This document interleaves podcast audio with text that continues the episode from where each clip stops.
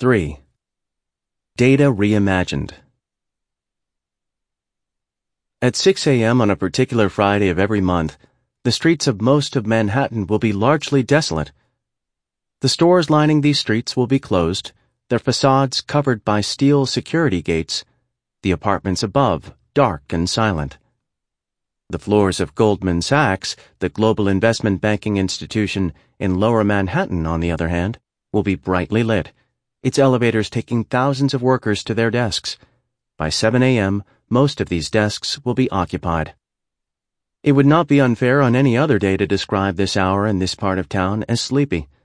On this Friday morning, however, there will be a buzz of energy and excitement. On this day, information that will massively impact the stock market is set to arrive. Minutes after its release, this information will be reported by news sites. Seconds after its release, this information will be discussed, debated, and dissected loudly at Goldman and hundreds of other financial firms. But much of the real action in finance these days happens in milliseconds. Goldman and other financial firms paid tens of millions of dollars to get access to fiber optic cables that reduced the time information travels from Chicago to New Jersey by just 4 milliseconds, from 17 to 13. Financial firms have algorithms in place to read the information and trade based on it, all in a matter of milliseconds. After this crucial information is released, the market will move in less time than it takes you to blink your eye. So what is this crucial data that is so valuable to Goldman and numerous other financial institutions? The monthly unemployment rate. The rate, however, which has such a profound impact on the stock market that financial institutions have done whatever it takes to maximize the speed with which they receive, analyze, and act upon it, is from a phone survey that the Bureau of Labor Statistics conducts, and the information is some 3 weeks or 2 billion milliseconds old by the time it is released. When firms are spending millions of dollars to chip a millisecond off the flow of information, it might strike you as more than a bit strange that the government takes so long to calculate the unemployment rate. Indeed, getting these critical numbers out sooner was one of Alan Kruger's primary agendas when he took over as President Obama's chairman of the Council of Economic Advisers in 2011. He was unsuccessful. Either the BLS doesn't have the resources, he concluded, or they are stuck in 20th century thinking. With the government clearly not picking up the pace anytime soon, is there a way to get at least a rough measure of the unemployment statistics at a faster rate? In this high-tech era, when nearly every click any human makes on the internet is recorded somewhere, do we really have to wait weeks to find out how many people are out of work? One potential solution was inspired by the work of a former Google engineer, Jeremy Ginsburg. Ginsburg noticed that health data, like unemployment data, was released with a delay by the government. The Centers for Disease Control and Prevention takes 1 week to release influenza data, even though doctors and hospitals would benefit from having the data much sooner. Ginsburg suspected that people sick with the flu are likely to make flu-related searches. In essence, they would report their symptoms to Google. These searches, he thought, could give a reasonably accurate measure of the current influenza rate. Indeed, searches such as flu symptoms and muscle aches have proven important indicators of how fast the flu is spreading. Meanwhile, Google engineers created a service, Google Correlate, that gives outside researchers the means to experiment with the same type of analyses across a wide range of fields, not just health. Researchers can take any data series that they are tracking over time and see what Google searches correlate most with that dataset. For example, using Google Correlate, Hal Varian, chief economist at Google, and I were able to show which searches most closely track housing prices. When housing prices are rising, Americans tend to search for such phrases as 80-20 mortgage, new home builder, and appreciation rate. When housing prices are falling, Americans tend to search for such phrases as short sale process, underwater mortgage, and mortgage forgiveness debt relief. So can Google searches be used as a litmus test for unemployment in the same way they can for housing prices or influenza? Can we tell, simply by what people are Googling, how many people are unemployed and can we do so well before the government collates its survey results? One day, I put the United States unemployment rate from 2004 through 2011 into Google Correlate. Of the trillions of Google searches during that time, what do you think turned out to be most tightly connected to unemployment? You might imagine unemployment office or something similar. That was high, but not at the very top. New jobs? Also high, but also not at the very top. The highest during the period I searched, and these terms do shift, was slut load. That's right. The most frequent search was for a pornographic site. And this may seem strange at first blush, but unemployed people presumably have a lot of time on their hands. Many are stuck at home, alone and bored.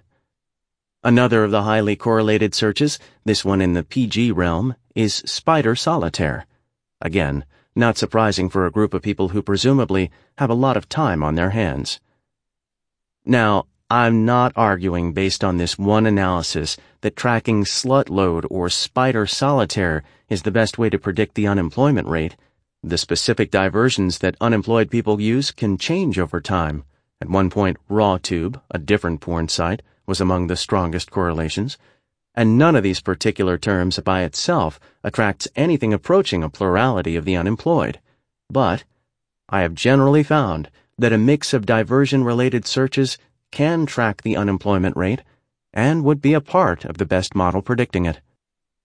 This example illustrates the first power of big data, the reimagining of what qualifies as data. Frequently, the value of big data is not its size, it's that it can offer you new kinds of information to study, information that had never previously been collected. Before Google, there was information available on certain leisure activities, movie ticket sales, for example, that could yield some clues as to how much time people have on their hands. But the opportunity to know how much solitaire is being played or porn is being watched is new and powerful. In this instance, this data might help us more quickly measure how the economy is doing, at least until the government learns to conduct and collate a survey more quickly. Life on Google's campus in Mountain View, California, is very different from that in Goldman Sachs' Manhattan headquarters. At 9 a.m., Google's offices are nearly empty. If any workers are around, it's probably to eat breakfast for free. Banana blueberry pancakes, scrambled egg whites, filtered cucumber water. Some employees might be out of town at an off-site meeting in Boulder or Las Vegas, or perhaps on a free ski trip to Lake Tahoe. Around lunchtime, the sand volleyball courts and grass soccer fields will be filled. The best burrito I've ever eaten was at Google's Mexican restaurant. How can one of the biggest and most competitive tech companies in the world seemingly be so relaxed and generous? Google harnessed big data in a way that no other company ever has to build an automated money stream. The company plays a crucial role in this audiobook, since Google searches are by far the dominant source of big data, but it's important to remember that Google's success is itself built on the collection of a new kind of data. If you're old enough to have used the internet in the 20th century, you might remember the various search engines that existed back then, Metacrawler, Lycos, AltaVista, to name a few, and you might remember that these search engines were at best mildly reliable. Sometimes, if you were lucky, they managed to find what you wanted. Often, they would not.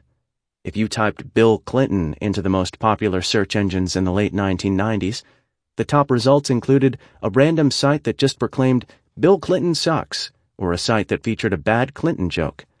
Hardly the most relevant information about the then President of the United States. In 1998, Google showed up, and its search results were undeniably better than that of every one of its competitors. If you typed Bill Clinton into Google in 1998, you were given his website, the White House email address, and the best biographies of the man that existed on the internet. Google seemed to be magic. What had Google's founders, Sergey Brin and Larry Page, done differently? Other search engines located for their users the websites that most frequently included the phrase for which they searched. If you were looking for information on Bill Clinton, those search engines would find, across the entire internet, the websites that had the most references to Bill Clinton. There were many reasons this ranking system was imperfect, and one of them was that it was easy to game the system. A joke site with the text, Bill Clinton, Bill Clinton, Bill Clinton, Bill Clinton, Bill Clinton, hidden somewhere on its page, would score higher than the White House's official website. In 1998, if you searched cars on a popular pre-Google search engine, you were inundated with porn sites. These porn sites had written the word cars frequently in white letters on a white background to trick the search engine. They then got a few extra clicks from people who meant to buy a car but got distracted by the porn. What Brin and Page did was find a way to record a new type of information that was far more valuable than a simple count of words. Websites often would, when discussing a subject, link to the sites they thought were most helpful in understanding that subject.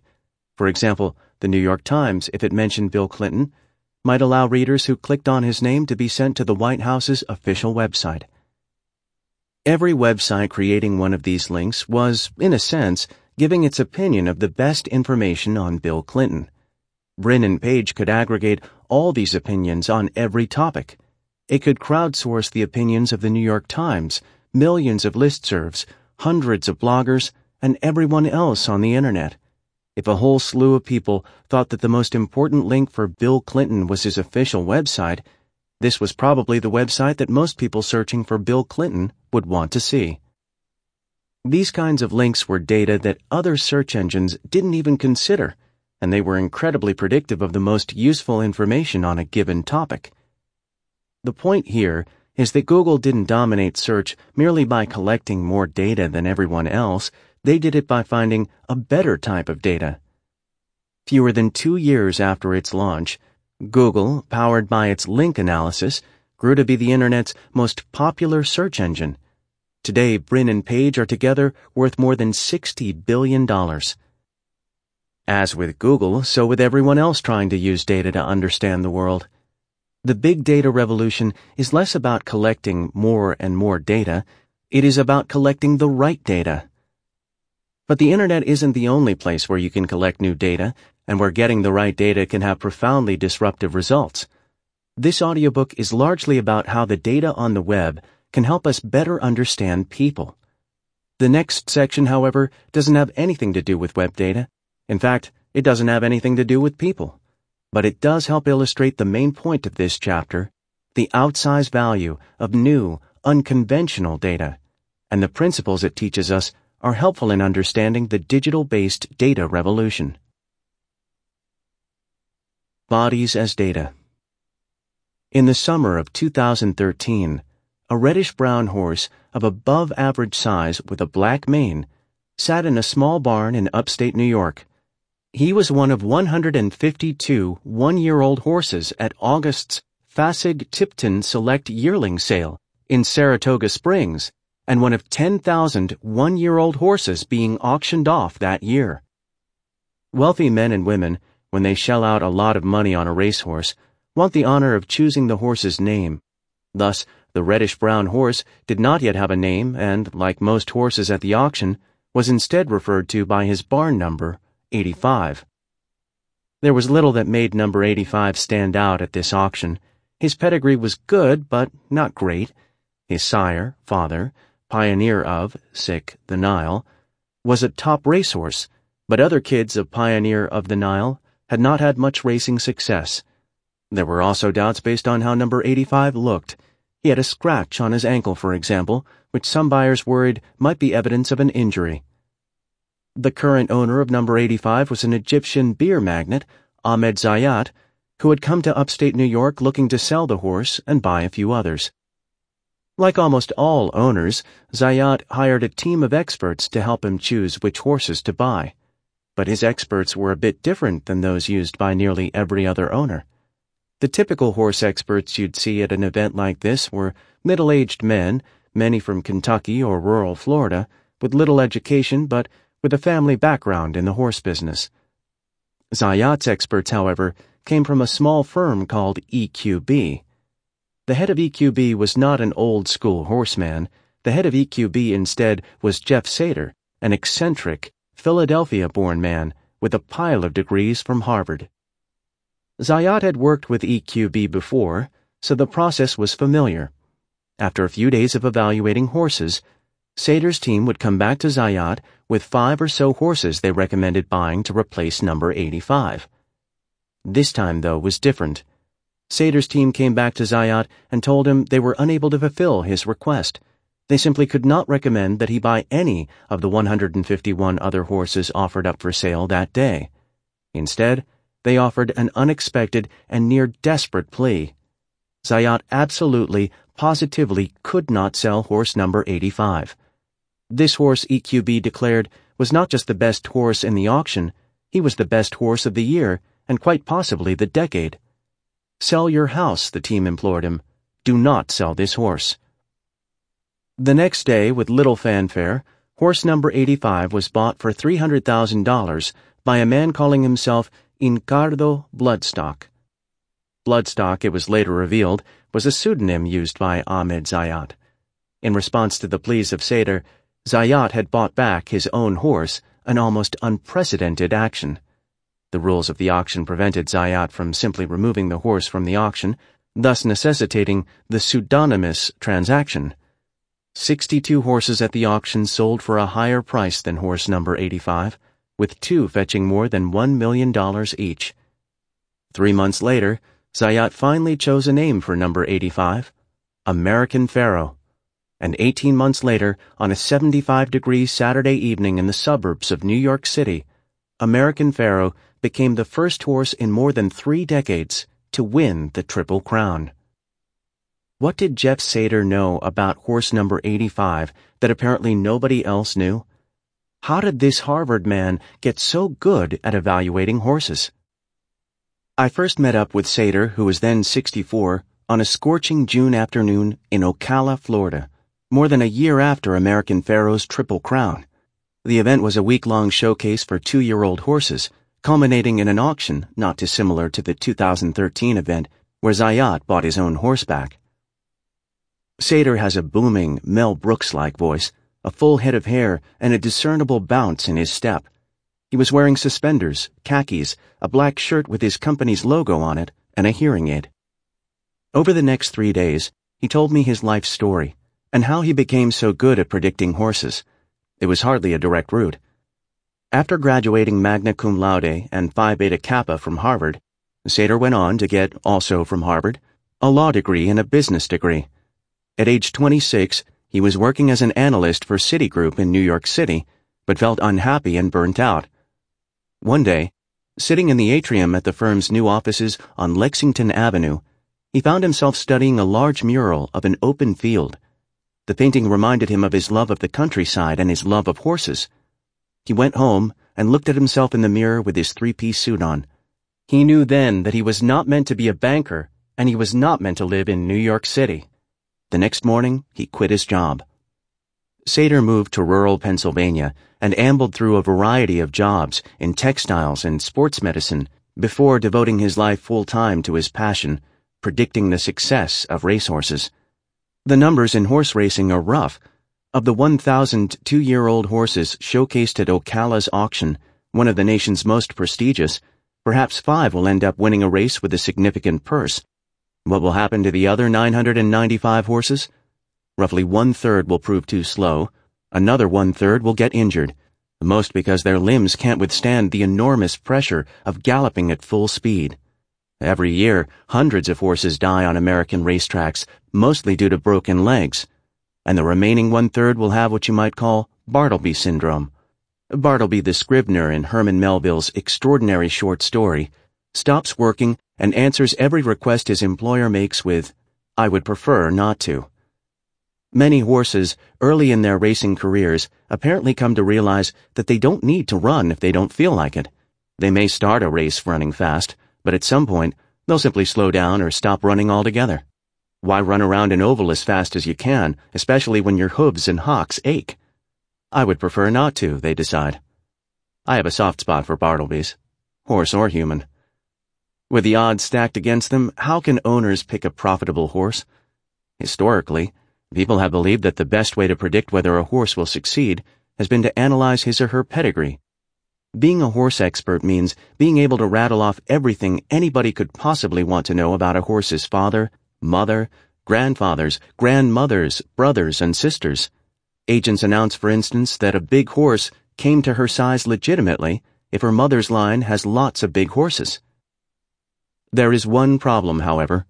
While pedigree does matter, it can still only explain a small part of a racing horse's success. Consider the track record of full siblings of all the horses named Horse of the Year, racing's most prestigious annual award. These horses have the best possible pedigrees, the identical family history as world historical horses. Still, more than 3/4 do not win a major race. The traditional way of predicting horse success, the data tells us, leaves plenty of room for improvement. It's actually not that surprising that pedigree is not that predictive. Think of humans. Imagine an NBA owner who bought his future team as 10-year-olds based on their pedigrees. He would have hired an agent to examine Irvin Johnson III, son of Magic Johnson. "He's got nice size thus far," an agent might say. It's legitimate size from the Johnson line. He should have great vision, selflessness, size, and speed. He seems to be outgoing, great personality, competent walk, personable. This is a great bet. Unfortunately, 22 years later, this owner would have a 6'2", short for a pro ball player, fashion blogger for E! Irvin Johnson III might be of great assistance in designing the uniforms, but he would probably offer little help on the court. Along with the fashion blogger, an NBA owner who chose a team as many owners choose horses would likely snap up Jeffrey and Marcus Jordan, both sons of Michael Jordan, and both of whom proved mediocre college players. Good luck against the Cleveland Cavaliers. They are led by LeBron James, whose mom is 5'5". Or imagine a country that elected its leaders based on their pedigrees. We'd be led by people like George W. Bush. Sorry, couldn't resist. Horse agents do use other information besides pedigree. For example, they analyze the gaits of 2-year-olds and examine horses visually. In Ocala, I spent hours chatting with various agents, which was long enough to determine that there was little agreement on what in fact they were looking for. Add to these rampant contradictions and uncertainties the fact that some horse buyers have what seems like infinite funds, and you get a market with rather large inefficiencies. 10 years ago, horse number 153 was a 2-year-old who ran faster than every other horse, looked beautiful to most agents, and had a wonderful pedigree, a descendant of Northern Dancer and Secretariat, two of the greatest racehorses of all time. An Irish billionaire and a Dubai sheik both wanted to purchase him. They got into a bidding war that quickly turned into a contest of pride. As hundreds of stunned horsemen and women looked on, the bids kept getting higher and higher until the 2-year-old horse finally sold for $16 million, by far the highest price ever paid for a horse. Horse number 153, who was given the name the Green Monkey, ran 3 races, earned just $10,000, and was retired. Seder never had any interest in the traditional methods of evaluating horses. He was interested only in data. He planned to measure various attributes of racehorses and see which of them correlated with their performance. It's important to note that Seder worked out his plan half a decade before the World Wide Web was invented, but his strategy was very much based on data science, and the lessons from his story are applicable to anybody using big data. For years, Seder's pursuit produced nothing but frustration. He measured the size of horses' nostrils, creating the world's first and largest data set on horse nostril size and eventual earnings. Nostril size, he found, did not predict horse success. He gave horses EKGs to examine their hearts and cut the limbs off dead horses to measure the volume of their fast twitch muscles. He once grabbed a shovel outside a barn to determine the size of horses' excrement, on the theory that shedding too much weight before an event can slow a horse down. None of this correlated with racing success. Then, 12 years ago, he got his first big break. Seder decided to measure the size of the horse's internal organs.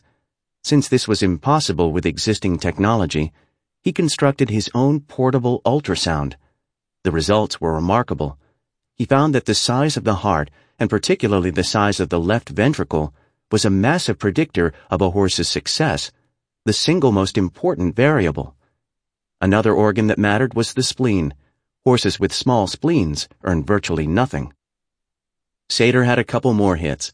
He digitized thousands of videos of horses galloping and found that certain gaits did correlate with racetrack success.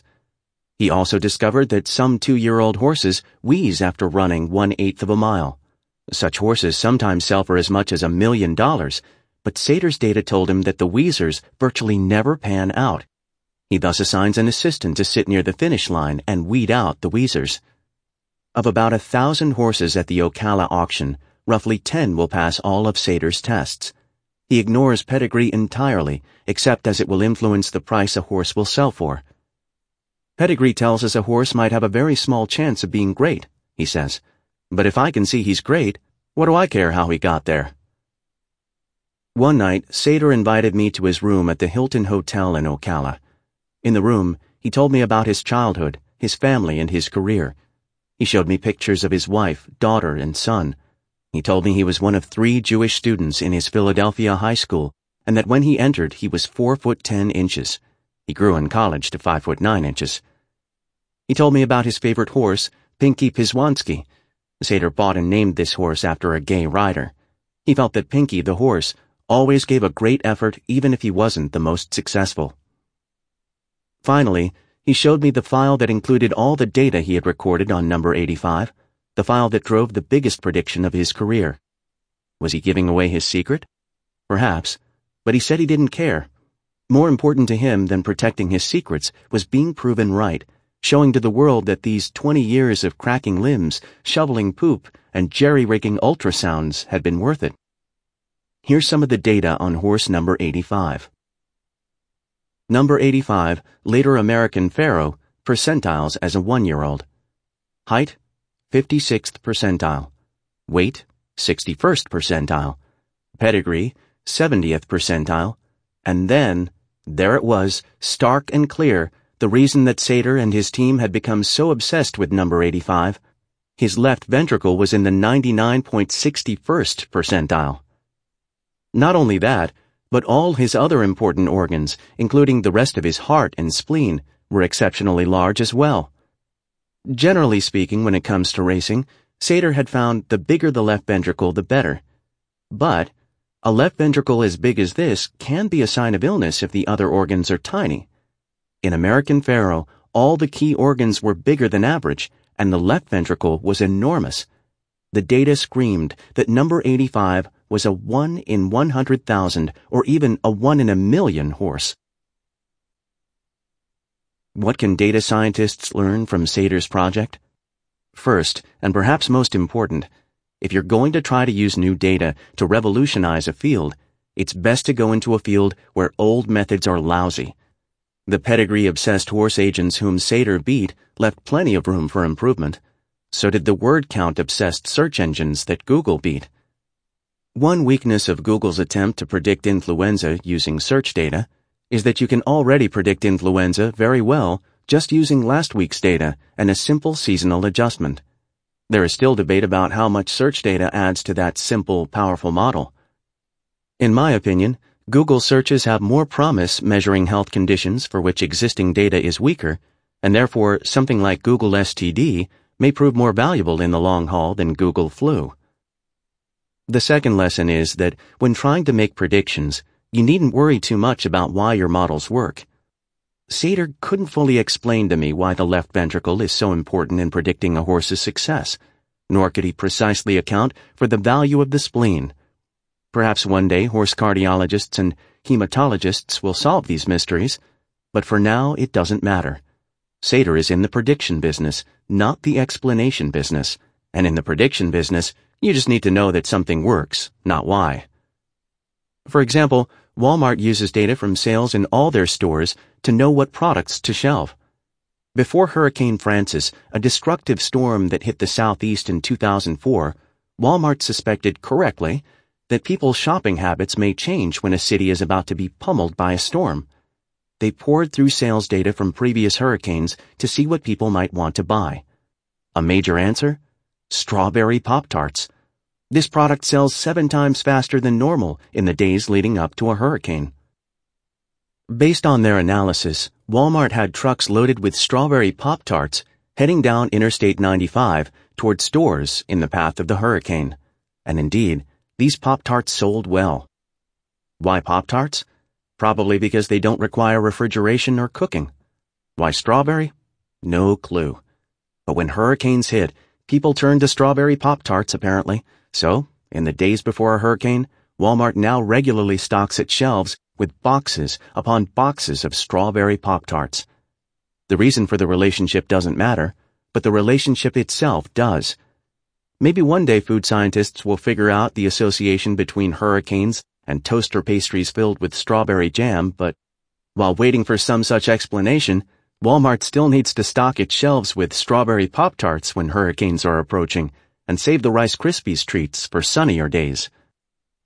This lesson is also clear in the story of Orly Ashenfelter. What Seder is to horses, Ashenfelter, an economist at Princeton, may be to wine. A little over a decade ago, Ashenfelter was frustrated. He had been buying a lot of red wine from the Bordeaux region of France. Sometimes this wine was delicious, worthy of its high price. Many times, though, it was a letdown. Why, Ashenfelter wondered, was he paying the same price for wine that turned out so differently? One day, Ashenfelter received a tip from a journalist friend and wine connoisseur. There was indeed a way to figure out whether a wine would be good. The key, Ashenfelter's friend told him, was the weather during the growing season. Ashenfelter's interest was piqued. He went on a quest to figure out if this was true, and he could consistently purchase better wine. He downloaded 30 years of weather data on the Bordeaux region. He also collected auction prices of wines. The auctions, which occur many years after the wine was originally sold, would tell you how the wine turned out. The result was amazing. A huge percentage of the quality of a wine could be explained simply by the weather during the growing season. In fact, a wine's quality could be broken down to one simple formula, which we might call the first law of viticulture. Price equals 12.145 plus 0.00117 winter rainfall plus 0.0614 average growing season temperature minus 0.00386 harvest rainfall. So why does wine quality in the Bordeaux region work like this? What explains the first law of viticulture? There is some explanation for Ashenfelter's wine formula. Heat and early irrigation are necessary for grapes to properly ripen. But the precise details of his predictive formula go well beyond any theory and will likely never be fully understood even by experts in the field. Why does a centimeter of winter rain add on average exactly 0.1 cents to the price of a fully matured bottle of red wine? Why not 0.2 cents? Why not 0.05? Nobody can answer these questions. But if there are 1,000 centimeters of additional rain in a winter, you should be willing to pay an additional $1 for a bottle of wine. Indeed, Ashenfelter, despite not knowing exactly why his regression worked exactly as it did, used it to purchase wines. According to him, it worked out great. The quality of the wines he drank noticeably improved. If your goal is to predict the future, what wine will taste good, what products will sell, which horses will run fast, you do not need to worry too much about why your model works exactly as it does. Just get the numbers right. That's the second lesson of Jeff Seder's horse story. The final lesson to be learned from Seder's successful attempt to predict a potential Triple Crown winner is that you have to be open and flexible in determining what counts as data. It's not as if the old-time horse agents were oblivious to data before Seder came along. They scrutinized race times and pedigree charts. Seder's genius was to look for data where others hadn't looked before, to consider non-traditional sources of data. For a data scientist, a fresh and original perspective can pay off. Words as data. One day in 2004, two young economists with an expertise in media, then PhD students at Harvard, were reading about a recent court decision in Massachusetts legalizing gay marriage. The economists Matt Gentzkow and Jesse Shapiro noticed something interesting. Two newspapers employed strikingly different language to report the same story. The Washington Times, which has a reputation for being conservative, headlined the story, "Homosexuals Marry in Massachusetts," marry with quotes. The Washington Post, which has a reputation for being liberal, reported that there had been a victory for quote-unquote same-sex couples. It's no surprise that different news organizations can tilt in different directions, that newspapers can cover the same story with a different focus, For years, in fact, Gentzkow and Shapiro had been pondering if they might use their economics training to help understand media bias. Why do some news organizations seem to take a more liberal view and others a more conservative one? But Gentzkow and Shapiro didn't really have any ideas on how they might tackle this question. They couldn't figure out how they could systematically and objectively measure media subjectivity. What Gentzkow and Shapiro found interesting then about the gay marriage story was not that news organizations differed in their coverage, it was how the newspapers' coverage differed. It came down to a distinct shift in word choice.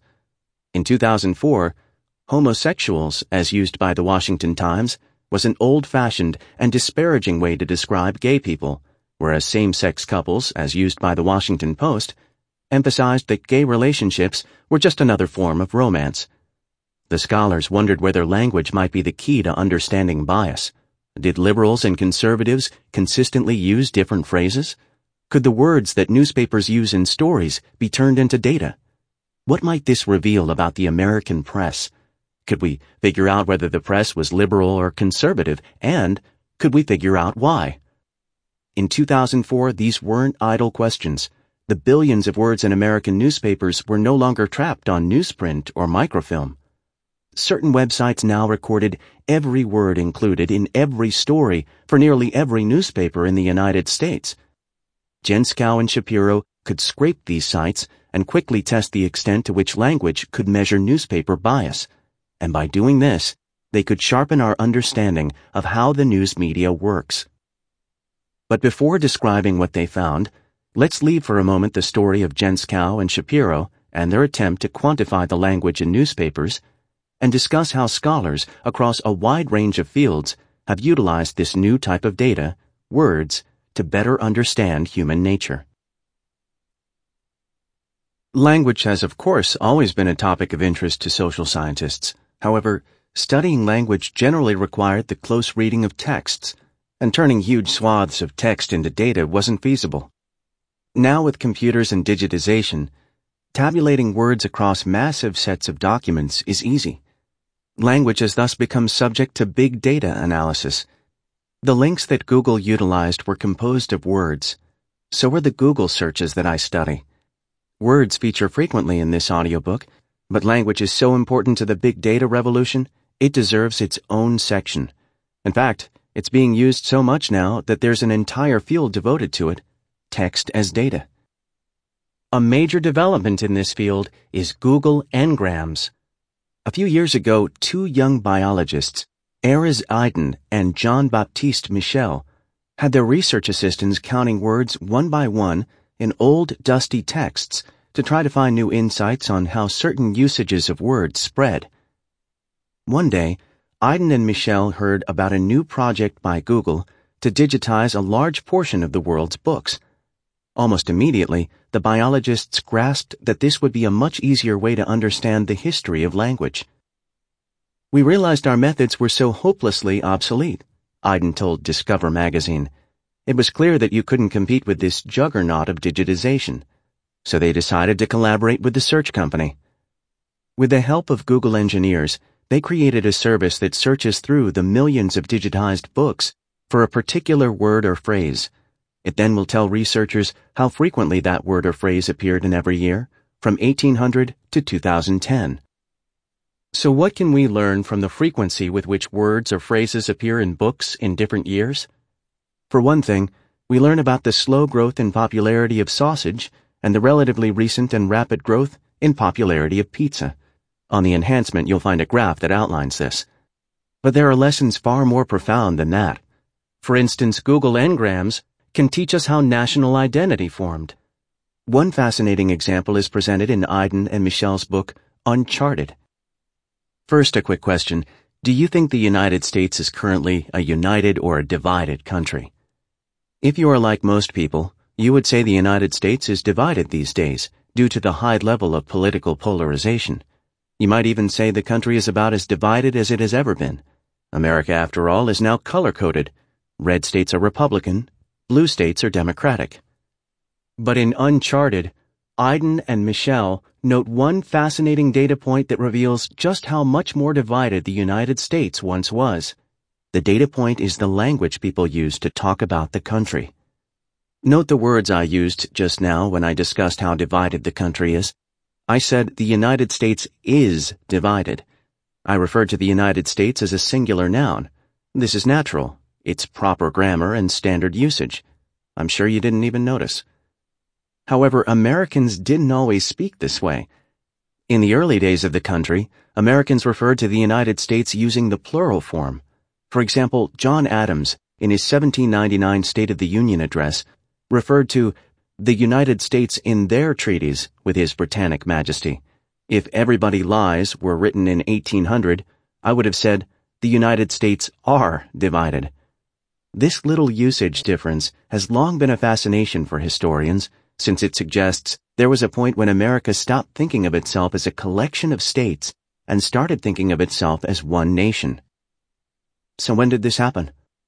Historians, Uncharted informs us, have never been sure, as there has been no systematic way to test it, but many have long suspected the cause was the Civil War.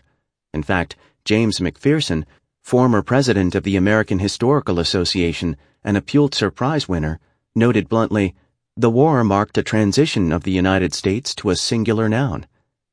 But it turns out McPherson was wrong.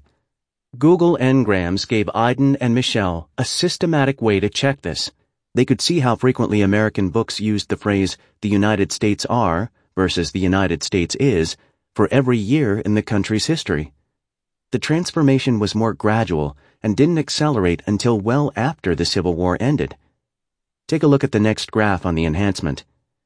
15 years after the Civil War, there were still more uses of "the United States are" than "the United States is," showing the country was still divided linguistically.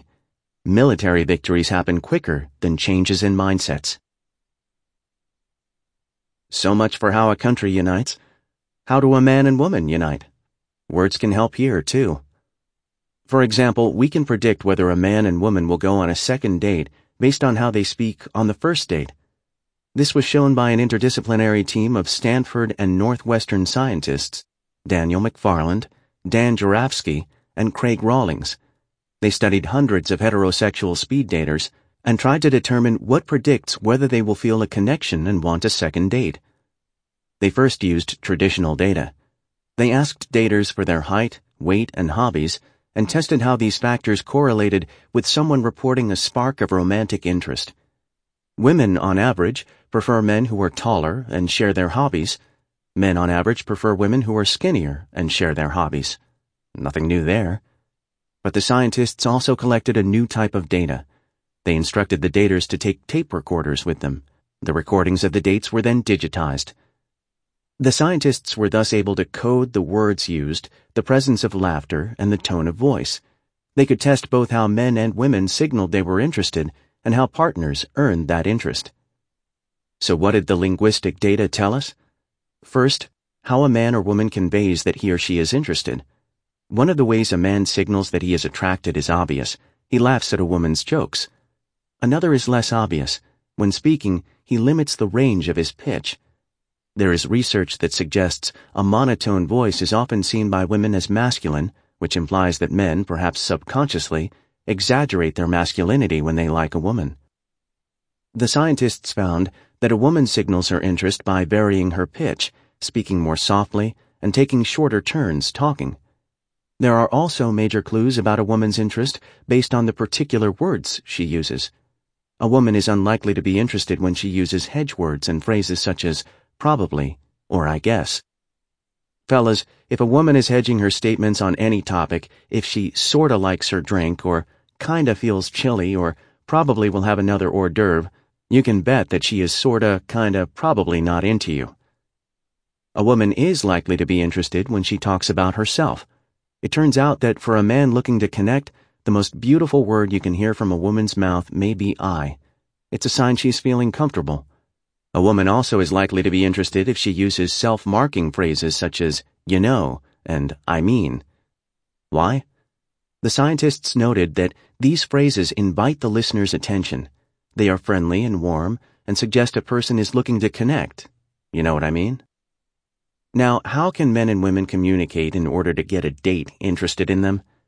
The data tells us that there are plenty of ways a man can talk to raise the chances a woman likes him. Women like men who follow their lead.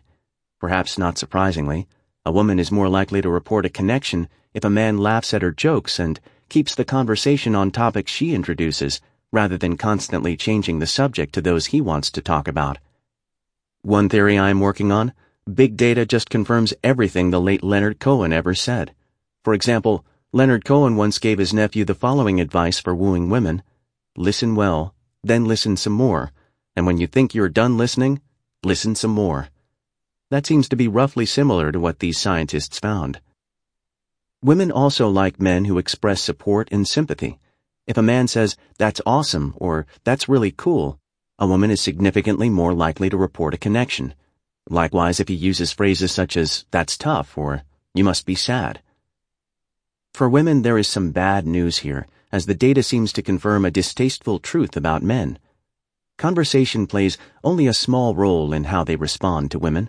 Physical appearance trumps all else in predicting whether a man reports a connection. That said, there is one word that a woman can use to at least slightly improve the odds a man likes her, and it's one we've already discussed: I. Men are more likely to report clicking with a woman who talks about herself, and as previously noted, a woman is also more likely to report a connection after a date where she talks about herself. Thus, it is a great sign on a first date if there is substantial discussion about the woman. The woman signals her comfort and probably appreciates that the man is not hogging the conversation, and the man likes that the woman is opening up. A second date is likely. Finally, there is one clear indicator of trouble in a date transcript: a question mark. If there are lots of questions asked on a date, it is less likely that both the man and the woman will report a connection. This seems counterintuitive. You might think that questions are a sign of interest, but not so on a first date. On a first date, most questions are signs of boredom. What are your hobbies? How many brothers and sisters do you have? These are the kinds of things people say when the conversation stalls. A great first date may include a single question at the end: "Will you go out with me again?" If this is the only question on the date, the answer is likely to be yes. And men and women don't just talk differently when they're trying to woo each other. They talk differently in general. A team of psychologists analyzed the words used in hundreds of thousands of Facebook posts. They measured how frequently every word is used by men and women. They could then declare which are the most masculine and most feminine words in the English language. Many of these word preferences, alas, were obvious. For example, women talk about shopping and "my hair" much more frequently than men do.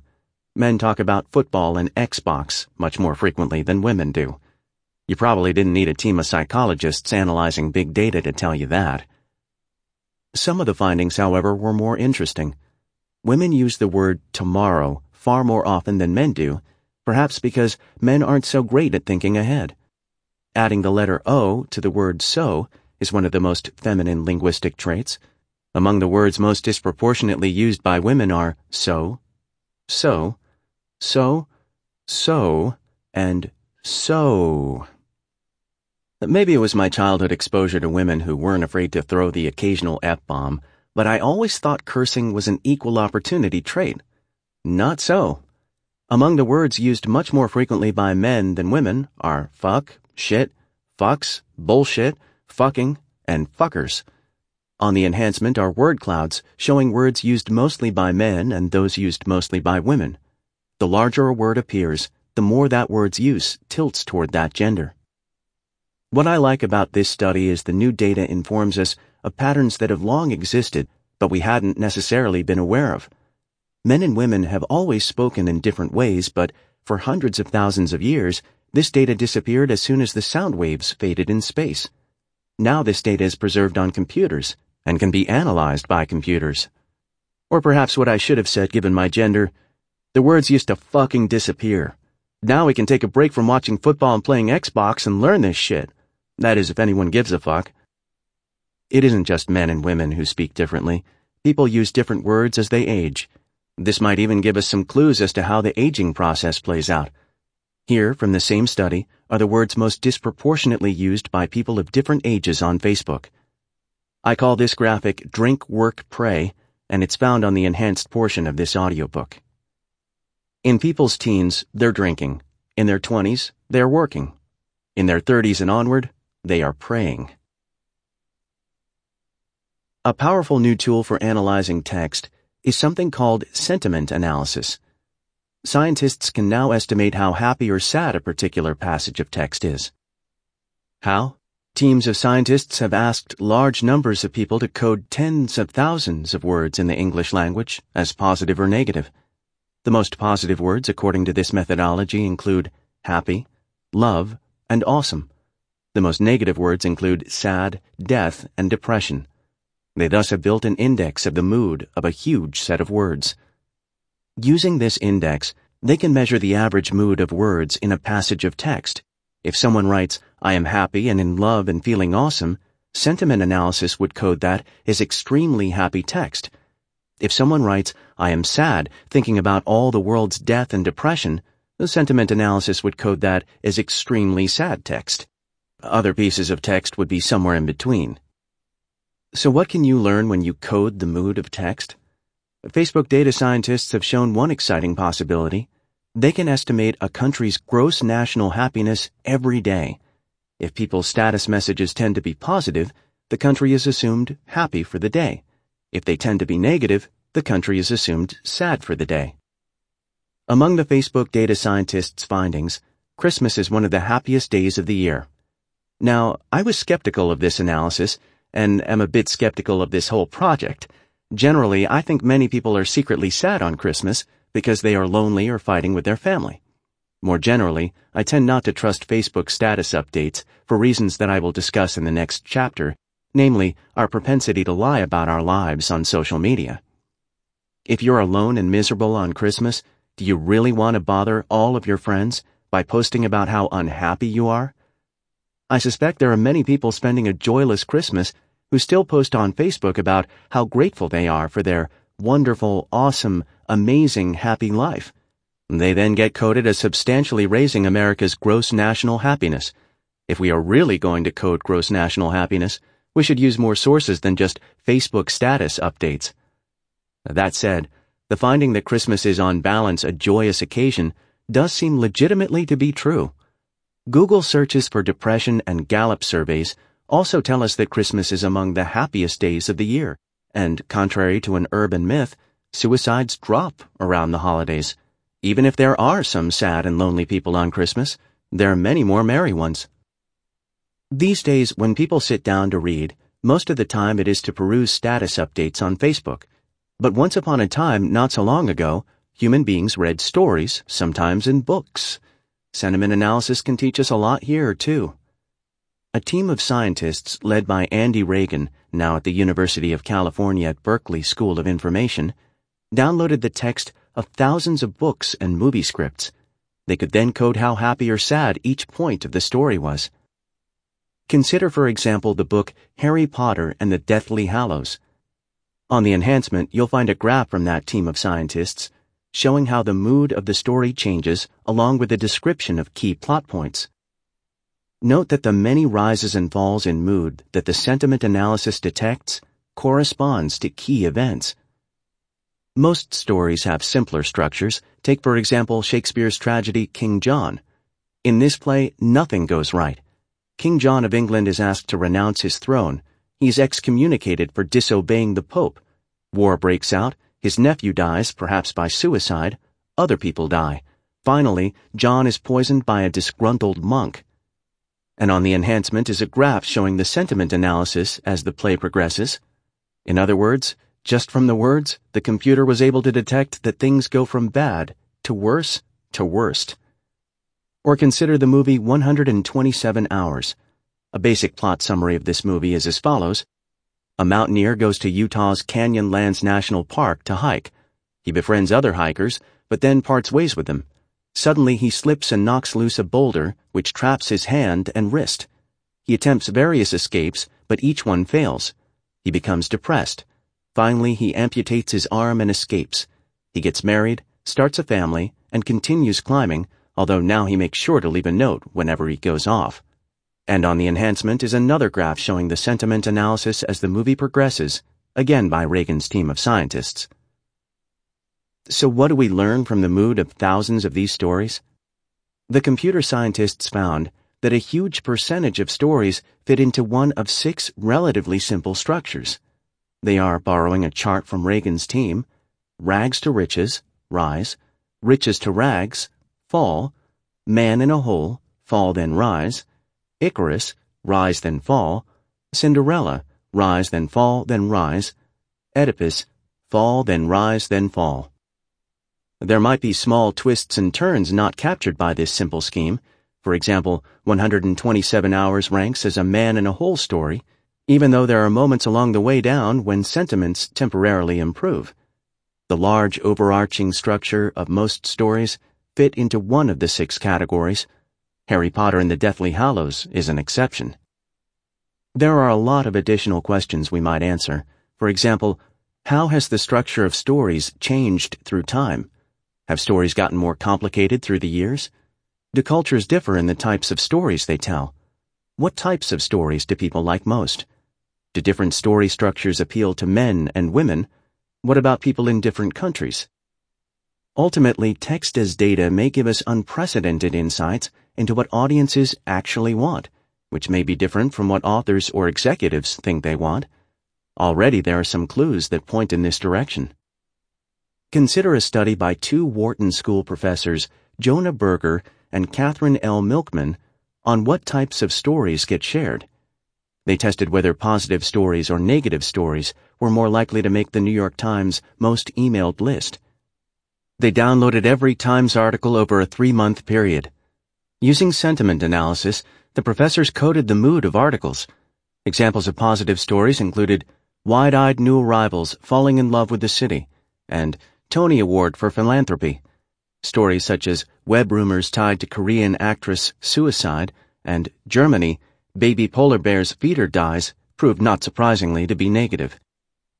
The professors also had information about where the story was placed. Was it on the home page, on the top right, the top left? And they had information about when the story came out, late Tuesday night, Monday morning. They could compare two articles, one of them positive, one of them negative, that appeared in a similar place on the Times site and came out at a similar time, and see which one was more likely to be emailed. So what gets shared, positive or negative articles? Positive articles. As the authors conclude, content is more likely to become viral the more positive it is. Note, this would seem to contrast with the conventional journalistic wisdom that people are attracted to violent and catastrophic stories. It may be true that news media give people plenty of dark stories. There is something to the newsroom adage, if it bleeds, it leads. The Wharton professor's study, however, suggests that people may actually want more cheery stories. It may suggest a new adage, if it smiles, it's emailed, though that doesn't really rhyme. So much for sad and happy text. How do you figure out what words are liberal or conservative? And what does that tell us about the modern news media? This is a bit more complicated, which brings us back to Gentzkow and Shapiro. Remember, they were the economists who saw gay marriage described different ways in two different newspapers and wondered if they could use language to uncover political bias. The first thing these two ambitious young scholars did was examine transcripts of the congressional record. Since this record was already digitized, they could download every word used by every Democratic congressperson in 2005 and every word used by every Republican congressperson in 2005. They could then see if certain phrases were significantly more likely to be used by Democrats or Republicans. Some were indeed. Here are a few examples in each category. Phrases used far more by Democrats included estate tax, privatize Social Security, Rosa Parks, workers' rights, and poor people. Phrases used far more by Republicans include death tax, reform Social Security, Saddam Hussein, private property rights, and government spending. What explains these differences in language? Sometimes Democrats and Republicans use different phrasing to describe the same concept. In 2005, Republicans tried to cut the federal inheritance tax. They tended to describe it as a death tax, which sounds like an imposition upon the newly deceased. Democrats described it as an estate tax, which sounds like a tax on the wealthy. Similarly, Republicans tried to move Social Security into individual retirement accounts. To Republicans, this was a reform. To Democrats, this was a more dangerous-sounding privatization. Sometimes differences in language are a question of emphasis. Republicans and Democrats presumably both have great respect for Rosa Parks, the civil rights hero, but Democrats talked about her more frequently. Likewise, Democrats and Republicans presumably both think that Saddam Hussein, the former leader of Iraq, was an evil dictator, but Republicans repeatedly mentioned him in their attempt to justify the Iraq War. Similarly, workers' rights and concern for poor people are core principles of the Democratic Party. Private property rights and cutting government spending are core principles of Republicans. And these differences in language use are substantial. For example, in 2005, congressional Republicans used the phrase death tax 365 times and estate tax only 46 times. For congressional Democrats, the pattern was reversed. They used the phrase death tax only 35 times and estate tax 195 times. And if these words can tell us whether a congressperson is a Democrat or a Republican, the scholars realized they could also tell us whether a newspaper tilts left or right. Just as Republican congresspeople might be more likely to use the phrase death tax to persuade people to oppose it, conservative newspapers might do the same. The relatively liberal Washington Post used the phrase estate tax 13.7 times more frequently than they used the phrase death tax. The conservative Washington Times used death tax and estate tax about the same amount. Thanks to the wonders of the Internet, Gentzkow and Shapiro could analyze the language used in a large number of the nation's newspapers. The scholars utilized two websites, newslibrary.com and proquest.com, which together had digitized 433 newspapers. They then counted how frequently 1,000 such politically charged phrases were used in newspapers in order to measure the paper's political slant. The most liberal newspaper by this measure proved to be the Philadelphia Daily News, the most conservative, the Billings, Montana Gazette. When you have the first comprehensive measure of media bias for such a wide swath of outlets, you can answer perhaps the most important question about the press: why do some publications lean left and others right? The economists quickly homed in on one key factor: the politics of a given area. If an area is generally liberal, as Philadelphia and Detroit are, the dominant newspaper there tends to be liberal. If an area is more conservative, as are Billings and Amarillo, Texas, the dominant paper there tends to be conservative. In other words, the evidence strongly suggests that newspapers are inclined to give their readers what they want. You might think a paper's owner would have some influence on the slant of its coverage, but as a rule, who owns a paper has less effect than we might think upon its political bias. Note what happens when the same person or company owns papers in different markets. Consider the New York Times Company. It owns what Gentzkow and Shapiro find to be the liberal-leaning New York Times based in New York City, where roughly 70% of the population is Democratic. It also owned, at the time of the study, the conservative-leaning, by their measure, Spartanburg Herald Journal in Spartanburg, South Carolina, where roughly 70% of the population is Republican. There are exceptions, of course. Rupert Murdoch's News Corporation owns what just about anyone would find to be the conservative New York Post, but overall, the findings suggest that the market determines newspaper slants far more than owners do. The study has a profound impact on how we think about the news media. Many people, particularly Marxists, have viewed American journalism as controlled by rich people or corporations with the goal of influencing the masses, perhaps to push people toward their political views. Gentzkow and Shapiro's paper suggests, however, that this is not the predominant motivation of owners. The owners of the American press, instead, are primarily giving the masses what they want so that the owners can become even richer. Oh, and one more question, a big, controversial, and perhaps even more provocative question: do the American news media on average slant left or right? Are the media on average liberal or conservative?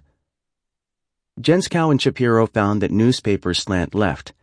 The average newspaper is more similar, in the words it uses, to a Democratic congressperson than it is to a Republican congressperson. Aha! Conservative readers may be ready to scream, "I told you so!" Many conservatives have long suspected newspapers have been biased to try to manipulate the masses to support left-wing viewpoints. Not so, say the authors. In fact, the liberal bias is well calibrated to what newspaper readers want. Newspaper readership, on average, tilts a bit left. They have data on that. And newspapers, on average, tilt a bit left to give their readers the viewpoints they demand. There is no grand conspiracy. There is just capitalism. The news media, Gentzkow and Shapiro's results imply, often operate like every other industry on the planet. Just as supermarkets figure out what ice cream people want and fill their shelves with it, newspapers figure out what viewpoints people want and fill their pages with it. It's just a business, Shapiro told me. That is what you can learn when you break down and quantify matters as convoluted as news, analysis, and opinion into their component parts, words. Pictures as data. Traditionally, when academics or business people wanted data, they conducted surveys. The data came neatly formed, drawn from numbers or checked boxes on questionnaires. This is no longer the case. The days of structured, clean, simple survey-based data are over. In this new age, the messy traces we leave as we go through life are becoming the primary source of data. As we've already seen, words are data. Clicks are data, links are data, typos are data, bananas in dreams are data, tone of voice is data, wheezing is data, heartbeats are data, spleen size is data. Searches are, I argue, the most revelatory data. Pictures, it turns out, are data too. Just as words, which were once confined to books and periodicals on dusty shelves, have now been digitized, pictures have been liberated from albums and cardboard boxes. They too have been transformed into bits and released into the cloud. And as text can give us history lessons, showing us, for example, the changing ways people have spoken, pictures can give us history lessons showing us, for example, the changing ways people have posed. Consider an ingenious study by a team of 4 computer scientists at Brown and Berkeley. They took advantage of a neat digital era development.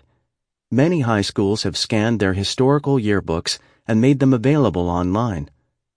Across the internet, the researchers found 949 scanned yearbooks from American high schools spanning the years 1905 through 2013. This included tens of thousands of senior portraits. Using computer software, they were able to create an average face out of the pictures from every decade. In other words, they could figure out the average location and configuration of people's noses, eyes, lips, and hair. On the enhancement are the average faces from across the last century, plus broken down by gender. Notice anything? Americans, and particularly women, started smiling. They went from nearly stone-faced at the start of the 20th century to beaming by the end. So why the change? Did Americans get happier? Nope. Other scholars have helped answer this question. The reason is, at least to me, fascinating. When photographs were first invented, people thought of them like paintings. There was nothing else to compare them to. Thus, subjects in photos copied subjects in paintings. And since people sitting for portraits couldn't hold a smile for the many hours the painting took, they adopted a serious look. Subjects in photos adopted the same look. What finally got them to change? Business, profit, and marketing, of course. In the mid-20th century, Kodak, the film and camera company, was frustrated by the limited number of pictures people were taking and devised a strategy to get them to take more. Kodak's advertising began associating photos with happiness. The goal was to get people in the habit of taking a picture whenever they wanted to show others what a good time they were having. All those smiling yearbook photos are a result of that successful campaign, as are most of the photos you see on Facebook and Instagram today. But photos as data can tell us much more than when high school seniors began to say cheese. Surprisingly, images may be able to tell us how the economy is doing. Consider one provocatively titled academic paper, Measuring Economic Growth from Outer Space. When a paper has a title like that, you can bet I'm going to read it. The authors of this paper, J. Vernon Henderson, Adam Storygaard, and David N. Weil, begin by noting that in many developing countries, existing measures of gross domestic product, GDP, are inefficient. This is because large portions of economic activity happen off the books, and the government agencies meant to measure economic output have limited resources. The author's rather unconventional idea? They could help measure GDP based on how much light there is in these countries at night. They got that information from photographs taken by a U.S. Air Force satellite that circles the Earth 14 times per day. Why might light at night be a good measure of GDP? Well, in very poor parts of the world, people struggle to pay for electricity, and as a result, when economic conditions are bad, households and villages will dramatically reduce the amount of light they allow themselves at night. Nightlight dropped sharply in Indonesia during the 1998 Asian financial crisis. In South Korea, nightlight increased 72% from 1992 to 2008, corresponding to a remarkably strong economic performance over this period. In North Korea, over the same time, nightlight actually fell, corresponding to a dismal economic performance during this time. In 1998, in southern Madagascar, a large accumulation of rubies and sapphires was discovered. The town of Ilokaka went from little more than a truck stop to a major trading center. There was virtually no nightlight in Ilokaka prior to 1998. In the next 5 years, there was an explosion of light at night. The authors admit their nightlight data is far from a perfect measure of economic output. You most definitely cannot know exactly how an economy is doing just from how much light satellites can pick up at night. The authors do not recommend using this measure at all for developed countries such as the United States, where the existing economic data is more accurate. And to be fair, even in developing countries, they find that nightlight is only about as useful as the official measures.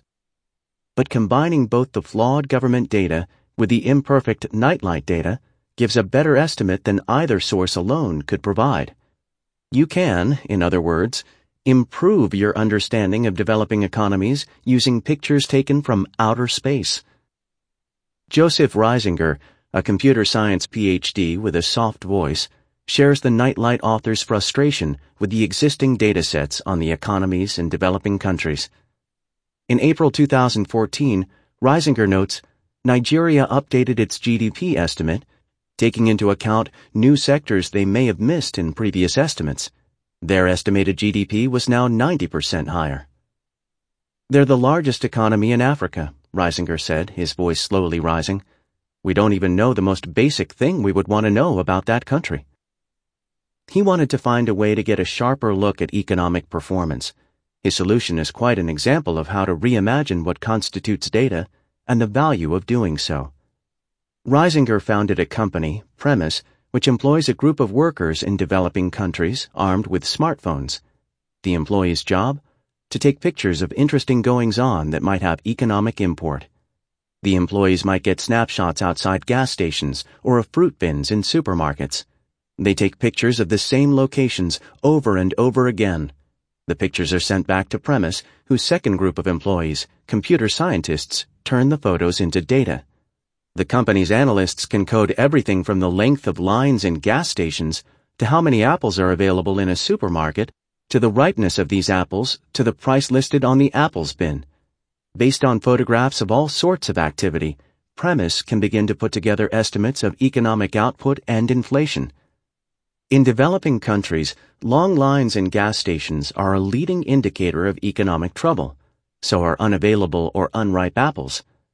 Premises on-the-ground pictures of China help them discover food inflation there in 2011 and food deflation in 2012, long before the official data came in. Premise sells this information to banks or hedge funds and also collaborates with the World Bank. Like many good ideas, Premises is a gift that keeps on giving. The World Bank was recently interested in the size of the underground cigarette economy in the Philippines. In particular, they wanted to know the effects of the government's recent efforts, which included random raids, to crack down on manufacturers that produced cigarettes without paying a tax. Premises' clever idea? Take photos of cigarette boxes seen on the street. See how many of them have tax stamps, which all legitimate cigarettes do. They have found that this part of the underground economy, while large in 2015, got significantly smaller in 2016. The government's efforts worked, although seeing something usually so hidden, illegal cigarettes, required new data. As we've seen, what constitutes data has been wildly reimagined in the digital age, and a lot of insights have been found in this new information. Learning what drives media bias, what makes a good first date, and how developing economies are really doing is just the beginning. Not incidentally, a lot of money has also been made from such new data, starting with Messrs. Brin's and Page's tens of billions. Joseph Reisinger hasn't done badly himself. Observers estimate that Premise is now making tens of millions of dollars in annual revenue. Investors recently poured $50 million into the company. This means some investors consider Premise among the most valuable enterprises in the world, primarily in the business of taking and selling photos, in the same league as Playboy. There is, in other words, outsized value for scholars and entrepreneurs alike in utilizing all the new types of data now available and thinking broadly about what counts as data. These days, a data scientist must not limit herself to a narrow or traditional view of data. These days, photographs of supermarket lines are valuable data. The fullness of supermarket bins is data. The ripeness of apples is data. Photos from outer space are data. The curvature of lips is data. Everything is data. And with all this new data, we can finally see through people's lies.